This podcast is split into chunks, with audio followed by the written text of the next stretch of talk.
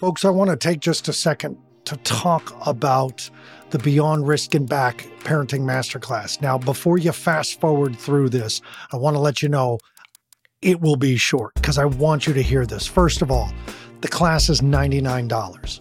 Second of all, it's 56 classes on everything from the green, things are going good, and we want to make them go great, to the yellow, my kid's at risk, and I am worried, and I want them to go green, but they could go red, and how will I know? And then, of course, it is for the parents who are dealing with a kid in red, that crisis, that life and limb section. You get all three of those courses for that $99. You watch it at your own pace, and it comes with a session with me. Go to brabapp.com. That's BRABAPP.com. Brab for Beyond Risk and Back. Brabapp.com. Let me help you help your kids. To stand up and be mentors as men, right? I think we have an actual responsibility as men, all men, not just fathers, not just dads. I think all men have an incredible responsibility to the next generation, and that's part of being a man. It's our job, whether you're a coach or a Boy Scout leader or a youth minister, you don't have to have children. You have a duty to the next generation to stand up and live the life you're meant to live with purpose, and to model how the next generation needs to live, to set the standard and to walk with them, to help them, to be that role model, because eyes are always watching. You don't have to have kids around you 24 hours a day. Little eyes are taking in everything they ever see. Boys, girls, kids you see at the grocery store, they're watching how you interact with other people.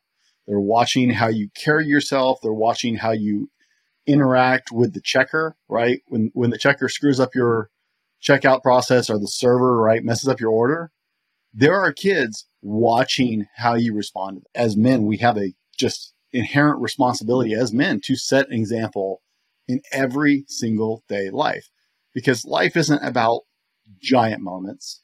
Life isn't about those one-off moments that was like, oh, you can define yourself in this moment. No, you define yourself by living your life, right? It's a lifelong pursuit to define who you are and to be that person. So how do we do it? Well, that's the huge, big, responsible question. I started looking at myself because I've worked with teens. I've been working with teens for over 20 years. I have nieces and nephews. I now have my own daughters. But I have over 9. I think I have 10. I have one recently born. 10 nieces and 3 or 4 nephews now. And I have my own daughters. And I look at them and I go, how do we make the world better for them? Right? What can I do? I'm not going to go out and necessarily revolutionize the world in some incredible way. I may not be the next Elon Musk, right? I may not be Tesla, who, the man was so far ahead of his time, right? He revolutionized and created the modern world in a lot of ways. I may not be one of those guys, but I define my world. So what can I do as a man? As a man, I can live my best life. I can live up to my potential. I can live in alignment with my purpose. I can be the very best version of myself every single day. That's what I can do. That's what I have power over. That's what I can control. I can't change the weather necessarily. I can't make other people I disagree with necessarily agree with me, but I can live to my full potential as a person in every aspect of my life, whether that's just as a man or as a husband or as a father or as a brother or just as a friend, as an employee, as an employer. To me, that mantle of burden lays on us in every facet of our lives to live up to our potential, because you never know who you're impacting. Where did this come from? Where did this motivation, this purpose you have to teach, support, influence masculinity in the way that you do? Where did this come from? So I was blessed to have an incredible father. The last year and a half of his life, my mother and father actually lived with us. My father had a massive coronary event 7 years ago now, and it should have killed him. It absolutely should have killed him. He survived another 5 years. What killed him was an infection he caught in the hospital that started killing his body as a bone infection from the toes all the way up. And it took about 5 years, but the last year and a half, he and my mom were here. And I was blessed to be able to take care of him and return some of the care because my father was always there. My father was amazing. He was at all of our events. If he missed an event, like it hurt him deeply, have to miss anything we were doing. He supported us in everything we did. My father was a preacher, 47 years in ministry. For the majority of that, he did missionary, local missionary. He worked inside the United States, but it was always small churches that were supported by other churches. And so I had a phenomenal example. But from a very young age, I've always felt inclined to help other people, to invest in other people. And as I've gone through my life, I've found over and over again in every situation, in every job, I always end up being the trainer. I always end up being the squad leader. I always end up being the mentor. I always end up, right? That's just the role. I've done that in white-collar jobs like the IT industry, which I left recently, down to construction and in the military. That's just where I always ended up. And so I've just come to a point in my life where it's like, okay, this is very clearly what I meant to do. Now, is men and masculinity specifically it? No, not necessarily. It's what I feel passionate about. It's what I feel moved towards. But my position has always been that of a mentor, teacher, trainer kind of individual. I thrive. I've done personal training. I'm actually getting ready to take my NASM certification to finally make it official. I thrive on watching people I'm working with take a step forward. Not a giant, oh, you're ready to go compete in the Olympia. No, like a step forward. This person can now pick up their kids without some of the pain they used to have. This person can now hold up a motorcycle. They've always wanted to ride, but they were never strong enough to stabilize the motorcycle. This person can move around a little bit better just because they've put in some time to rebuild the body they've damaged over the years. I thrive, man. I see that. I'm so happy. I'm exhilarated. I can get lost for hours on a project like that or working with someone like that. Working with men and masculinity is just a culmination of what I felt passionate about. I got to a point where it was like, I'm looking around, and honestly, my daughters, my nieces had a lot to do with it. As a youth minister, I used to struggle watching teen boys and teen girls date because inevitably some of the boys would have poor role models or no father figure, and they didn't know how to treat a young girl. And these girls would just be heartbroken and crushed, right? And so I actually had some of my wife's friends actually try to put me up to writing a book and coaching women on understanding their boyfriends or husbands. Because we sit around at dinners and they'd be like, oh my goodness, my boyfriend's doing this. And I'd be like, oh, well, this is what that actually translates to. Let me help you understand what's going on. Like, you need to write a book. And so I actually sat down to write a book. But as I thought about it, I didn't want to write a book telling women how to understand men. It's like, no. And that was before mansplaining was actually a term. I hate that term. I didn't feel like I'm the person who necessarily is at a point where I want to try and explain that to women. Instead, I looked at some of our shortcomings in men, and starting with myself. That's why it's the fallible man, right? Starting with myself. And I said, what can I affect? What change can I affect? Well, I can make myself better in every aspect of who I am. And that in turn will make my wife happier. I'll be a better husband for my kids. I'll show up better at work. I'll progress farther in my career if I show up and put into me, right? That whole concept of self-care. But then that merged into, okay, well, what does that look like? What does that actually look like when I start to put those concepts together? What do I value? What do I think actually moves the needle and matters and how we get there? And so I started writing this book and got about 120 pages into it and went, I should look into self-publishing, right? So I looked into self-publishing because I knew no one was going to publish my book. And I looked into self-publishing and went, so I've got to build my own audience if anyone other than my wife and my mother are going to read this. Got it. Right? So I did what all the good smart people do. I thought, I'll become Insta-famous, right? I started social media, right? Insta-famous. That's what everybody does these days, right? That was in 2020. And it took me a very short period of time to go, wow, I now know why I've never had a social media account in my life. I hate social media. I have so many friends tease me about it. They're like, with how much you hate social media, you get the irony, right? It's like, yeah, shut up, right?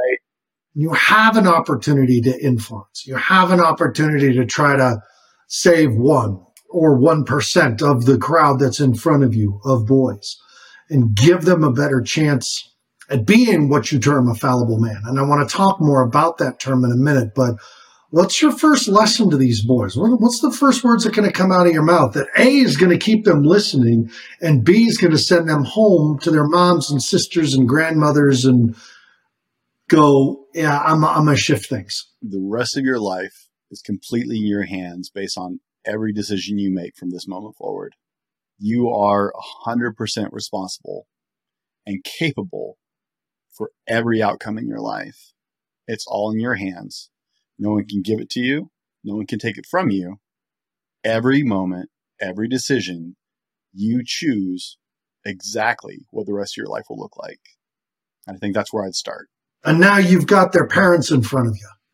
What do you tell them to help them keep that message? What tools do you give parents to keep that kid going, all right, man, this next moment's mine. What am I going to do with it? How do the parents help with that? The most important things I've ever tried to convey to a parent is learning to become 100% transparent in your life. I was a youth minister for years, and the reason I was very successful as a youth minister, not my term, other people would call me successful at being a youth minister, was because what you see is what you get, and I never lied to my kids. I was the first one to tell them when I screwed up. All the kids I worked with knew I was struggling with quitting smoking. All the kids I worked with knew when I made a mistake because I was the first one to say, wow, I screwed this up, guys. This was my fault. I totally messed this up.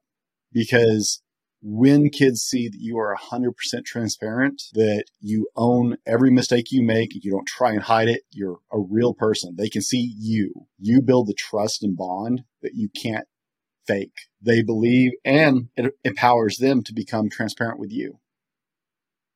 But to set that stage, you have to stop hiding. We have to stop pretending as parents that we're perfect. My kids are 8 and 11, and I am the first one to say, wow, baby, I messed that up entirely. No, I totally messed that up. That's my fault. I'm so sorry. I'm the first one to go there because my daughters need to know that I'm not perfect and that I understand I'm not perfect and that all those are opportunities for me to grow. Some of the biggest things being a dad to a daughter was not just, that I wanted to be transparent, that I wanted to make sure that she understood she could come to me and say, Dad, I don't like the way that happened. I'd be like, wow, I'm listening. I'm with you. I see it. I disagree. I agree. I'm sorry. I hurt your feelings. That I could be that father. But that also informed me that if my daughter chose to be with men, that she would then pick a man who would also be like that, that she, that she could have a husband. And I believe she's marrying one. I believe she's marrying a man who's, will look at her and be like, yep, that one's totally on me, babe. And I'm sorry. I'm going to make this right. And that transparency, I don't buy into the tough love concept. I don't buy it. Not as a parent. I don't buy it. I don't believe in it. And psychologically, when you look at the results of that fad in the late 80s, early 90s, it failed. It isolated and it created abandonment issues. It did not work. What it did is teach parents how to hold a boundary for once in their life. But to me, transparency is the new tough love. I'm real. I'm fallible. So now I want to move to the fallible man concept that you have. Explain it. Where did it come from? Why did you land on this? Of all the alpha male influencers that are so up in our face right now, this to me, this is what an alpha male looks like. There is someone who goes, yeah, I own that 100%. I'm going to be a good dad to my daughters. That's my priority. And I'm going to... Where did the fallible man concept come from? I wanted everybody to know from the go that I was not claiming I was perfect, that I didn't pretend to be perfect, that I wasn't going to tell you I was perfect or say that I have all the answers. And this comes from, like I said, 20 plus years of working. Like I said, I was a youth minister, but I've worked in a lot of fields. This is 20 plus years of interacting with other humans and specifically young people, right? I took that very seriously because I worked with kids, as young as third and fourth grade, all the way up to college age on a regular basis. And over and over and over again, all of what anyone would call success in those situations always came from the honest relationship I had with the kids. There were always very clear boundaries. I'm a big fan of boundaries. I think they have to exist for a normal society to function, for a healthy society to function, right? There have to be rules. There have to be consequences. But when I enforced a consequence, it was always out of love. It was never out of anger. It was never out of, you're a bad kid. It was, these are the rules that we have here. If you want to be a part of this, then you have to choose to obey those rules or follow those rules. I had a friend introduce me to, I think he called it choice theology. I'm not sure what the actual, probably there's some psychological name for it, I'm sure. But the principle was he actually worked in downtown Portland at an inner city church with a lot of inner city youth. And it was always letting the kids make the choice to follow the rules. And that's the way they presented him. These are the rules. You don't have a right to be here. You have a luxury to be here. We want you here. We love having you here. But it is a luxury to be here, to get to be a part of this, to be connected with it. And so to abide in that, you have to abide by the rules that we have set to make this work. And so I applied that with a lot of the young people I worked with. I applied that with adults I worked with when I was training people how to do jobs in IT or in construction. Here are the rules. Here are the boundaries. These are why they exist. This is the purpose of them. I made sure that was very clear. I'm not a fan of extraneous rules. They need to serve a purpose. They need to be clear enough people can understand them, and the why behind them has to be abundantly clear or explainable. But these are the rules, and the consequences of breaking said rules is X, Y, and Z. Right? I had a kid, it broke my heart. I had to cut him out of a youth group. He was living on the street. It's not like his life wasn't hard already. Like, I was cutting his hair. He'd come and crash at my house on really bad nights. But my wife and I weren't in a position to take him in, and he was 18 going on 19. But he started selling drugs to have some money. And I told him, I was like, I love you. You can't be here if you're going to sell drugs. I'm sorry. You have a responsibility. These younger kids, they're looking at you, and that's not going to stay hidden. That will always come out. Truth will always come out. And I cannot have you involved with this young group of kids while you're in that activity. If you want to walk away from that, I will do everything I can to help you get a different job or whatever, because it's really hard for a homeless 19-year-old to find a job. Not having a actual address or any kind of real paperwork really kind of screws people on that. But I said, I'll do everything I can to help you make another choice. But if this is your choice, this is what we have to inflict, right? This is the consequence of that. And so I've carried that with me pretty much everywhere I've gone. And with the fallible man, it's very simple, right? I'm not perfect. I'm going to make mistakes. That's 1,000 times more relatable. I hate the alpha male space. I do. Guys screaming. I did a video about a guy. His thumbnail was him chewing on some raw meat. I was like, what the hell? I'm just no.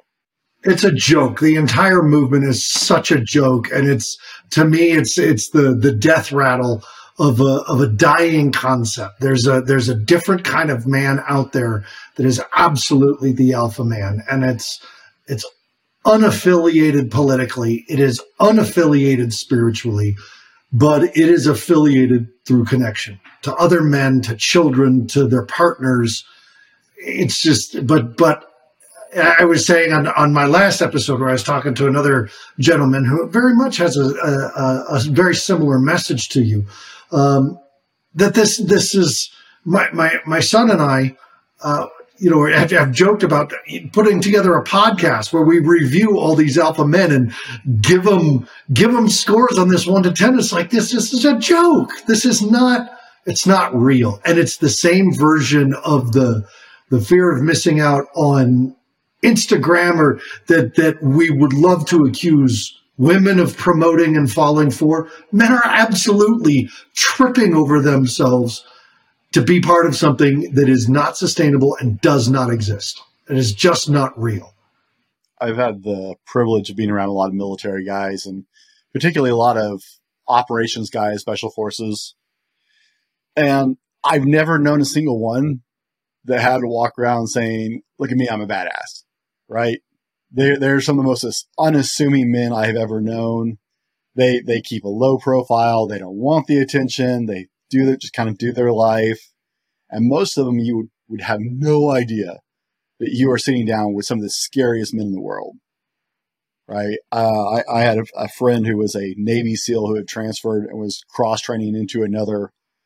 And like, you know, he was average height, average build, total badass. But you would, like, just sitting, having coffee with him, you would have no clue, right? Totally unassuming, didn't have anything to prove. But, you know, people ask, because I have a lion tattoo and I have a picture over on one of my walls. I like lions. I just like lions. I've always liked them. But one of the things I love about it is, you know, it's normal and alpha male imagery, right? You see a lot of lion crap and a lot of wolf crap. When was the last time a lion ever had to announce to the rest of the planes, hey, I'm a lion, be afraid of me? Yeah, yeah. By the way, over here, lion over here, check out my Instagram page. In case you missed it, right? I'm the threat. You should be aware of me.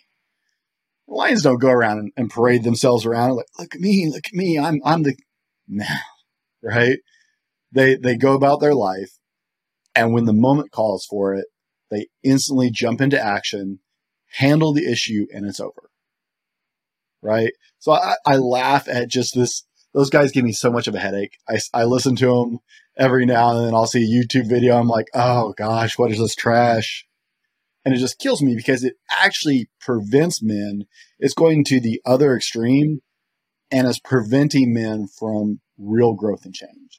What comes from real growth and change? What's the reward that awaits men if they actually sink into, I think, this version of alpha that you and I are talking about? Because like you, I'm very involved with the Martial Arts Hall of Fame.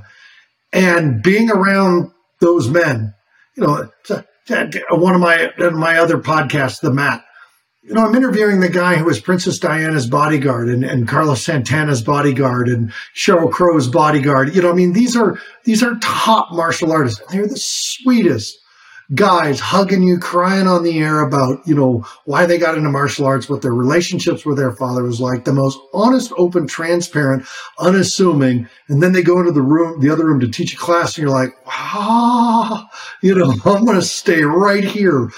What's on the other side? What's at the end of the camp? What's at the end? That's a really fair question. And the answer is there's no limit. When you start to actually invest in yourself, becoming the best version of yourself, I believe every man is born with certain gifts, certain characteristics, certain traits. They have a purpose that they're born with, whether they're aware of it or not. But as you start growing and becoming the best version of yourself, right, in every facet, I was told a long time ago I would be so unsuccessful at this, because I wasn't niche enough, right? Well, you need to target, you know, dads with kids from age 3 to 7 who have dual income. And shut up. That's not a person. Men are much more complicated than that. Every human is much more complicated than that, right? And because of that, because we are more complicated, that there's no limit. Since I started my own journey, I'm working for myself. I'm growing a business I love. My relationship with my wife, we'll be married 22 years in April, is at an all-time high. Like, I love my wife. We have an amazing relationship. You guys were childhood sweethearts. No. Well, she was 19. I was 21 when we got married. But honestly, like, our whole relationship was built long distance. The whole thing. I met her like 3 times in person before we got married. Maybe 4. Our whole relationship was built through phone calls, like actual, like, cost you phone calls, like get the phone. We didn't have cell phones back then, you know, or at least most people didn't have cell phones back then. So we had a lot of, you know, long distance bills growing up. But, and let me first say, I screwed up my marriage. I cheated on my wife once. It almost cost me my marriage. And my wife stayed with me because she's a stubborn woman. God bless her. She's a cowgirl. Right. And we're years past that and have the best relationship of our lives. I have kids that can't wait to spend time with me. They love everything we're doing, and they're seeing me go on my own direction, follow what I believe is right for me, follow my heart, following my passions. We have conversations about investing. My children have investment accounts. They have their own business, and we do it together. It's part of who we are as family. My life has only gotten better in every piece. I have this amazing relationship with other people. Like I've met so many incredible people that I've just built relationships with in this time. There's no end. Before I left my other job, I was a better employee. My boss was irate when I lost my job because management lost contracts and they decided who they were cutting, not my boss. I'm still friends with my boss. I haven't worked for him in months. He came to my conference virtually because he loves everything that we're doing now. And he's been following me since the beginning, knowing one day I would leave the company. That just got escalated when we lost some contracts. But he was at my conference virtually because we're still friends. I still get up every Saturday morning. I used to work day shift. The guy who worked night shift before me, every morning we'd talk as we were changing shifts, right? I haven't worked with him since July. I get up every Saturday morning, and at 5 o'clock in the morning, we have phone calls and coffees together at 5 o'clock in the morning while he's working. And we talk for 2 or 3 hours, right? We talk about what's going on with the Fallible Man. We talk about what's going on with his life. He's one of my biggest fans. He was an early supporter. And so my relationships have gotten better. My businesses experience have gotten better. My connections have gotten better. My outlook on life. I'm happier. I'm healthier. I'm handling problems better in my life. I'm branching out. We're starting to do some charity work. We're starting to reach into the community here locally more and get involved with supporting things going on in the community and plugging in deeper here. Cause it was like, oh wait, I have this online business. How can I bring this home? Right. And that's when the conference was born. We thought about that first. That's where we decided to bring it all home. But since then, we plugged deeper into the community, and now we're more involved in that and getting into supporting like the local school district for the theater program and stuff like that. And, right. The end is where you put it, because at every step forward, you start to realize what you can do. This all started around me realizing I knew nothing about money because my 401k, when I first saw it, was just trash. I didn't know I had to reinvest a rollover 401k from my last company. So it sat for 6 years in a money fund because a 401k was just something we talked about. They said that in the interview. I had no idea what that was. I looked at my company 401k, realized that this thing had been sitting there for 6 years safe, but it wasn't making me any money. It wasn't helping my retirement, right? So I went on a year just tirade, learning everything I could about money because I realized I knew nothing about that. But once I realized that I can learn what I want to learn, I have the control to step forward and learn new skills, learn new abilities, take on new knowledge, grow my life. It's all in my hands. Once I started to really lock my head around that, I couldn't help but tell people, right? Because there is no end once you understand it's all in your hands. Nobody's writing the script. It's all in you. Then that gives you the power to become what you want to become, to be who you want to become, to have the relationships you've always wanted to have, to live the life you've always wanted to live. Once you realize that's all in you and in your control, no matter where you are, you can start. And it may not feel like it now, but living this life, choosing to be better every day, make one step every single day, empowers you to be who you want to be, to live who you want to be. Once you understand that, once you start down that path, there's just no end. Life keeps getting better. My relationships are amazing. Like I said, that's a big foundation for me, is my relationships with my wife and my kids, but just with other people in general. How are people going to find you? How are families going to follow up with you, send their boys your direction? How can people find you? How can men look to what you're doing and get involved? So the easiest way to find me is to go to my website, www.thefallibleman.com. I also own thefalliblemanpodcast.com. because my podcast started outpacing the rest, but I'm starting to do, I have merchandise and my coaching services and other things on thefallibleman.com. So I separated my podcast off, but the easiest way is to go to thefallibleman.com. I'm at The Fallible Man everywhere except for Facebook, where I screwed that up because I didn't know anything about Facebook. And so my page is at Fallible Man because I accidentally named my profile at The Fallible Man. So I'm at The Fallible Man everywhere except Facebook, where I'm at Fallible Man. We have a private Facebook group for men on there called Fallible Nation.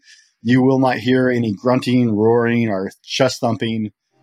Parents, one of the things I look for when I find other men who are talking about mentorship, especially in this time and era of this alpha man craze, which is a knee-jerk response to feeling, in my opinion, my unprofessional opinion, this alpha man concept is a knee-jerk reaction to being called a toxic male. And this is the response, more toxicity. But I get it. And I just think it's a death rattle of an unsustainable concept. So when I do look for men to come on and talk about fathering, parenthood, and men in relationship with other men, with women, I'm always looking for that quiet power, not loud force. Dads, those of you listening, I want to say very clearly, your force is irrelevant. Your power is everything. The children respond to power, not force. You can't force your child to stop cutting. You can't force your child to stop taking drugs. So parents, as always, thank you for listening to Beyond Risk and Back. Hit that golden subscribe button and make sure you leave us a review so other parents can find the show to support their kids. That's how we support each other in this. Thanks to Deepin Productions for the producing of this podcast. And parents, take care of yourselves first, your adult relationships second, and your children third, because that's how we do our best work with our kids. I'll see you next week on Beyond Risk and Back.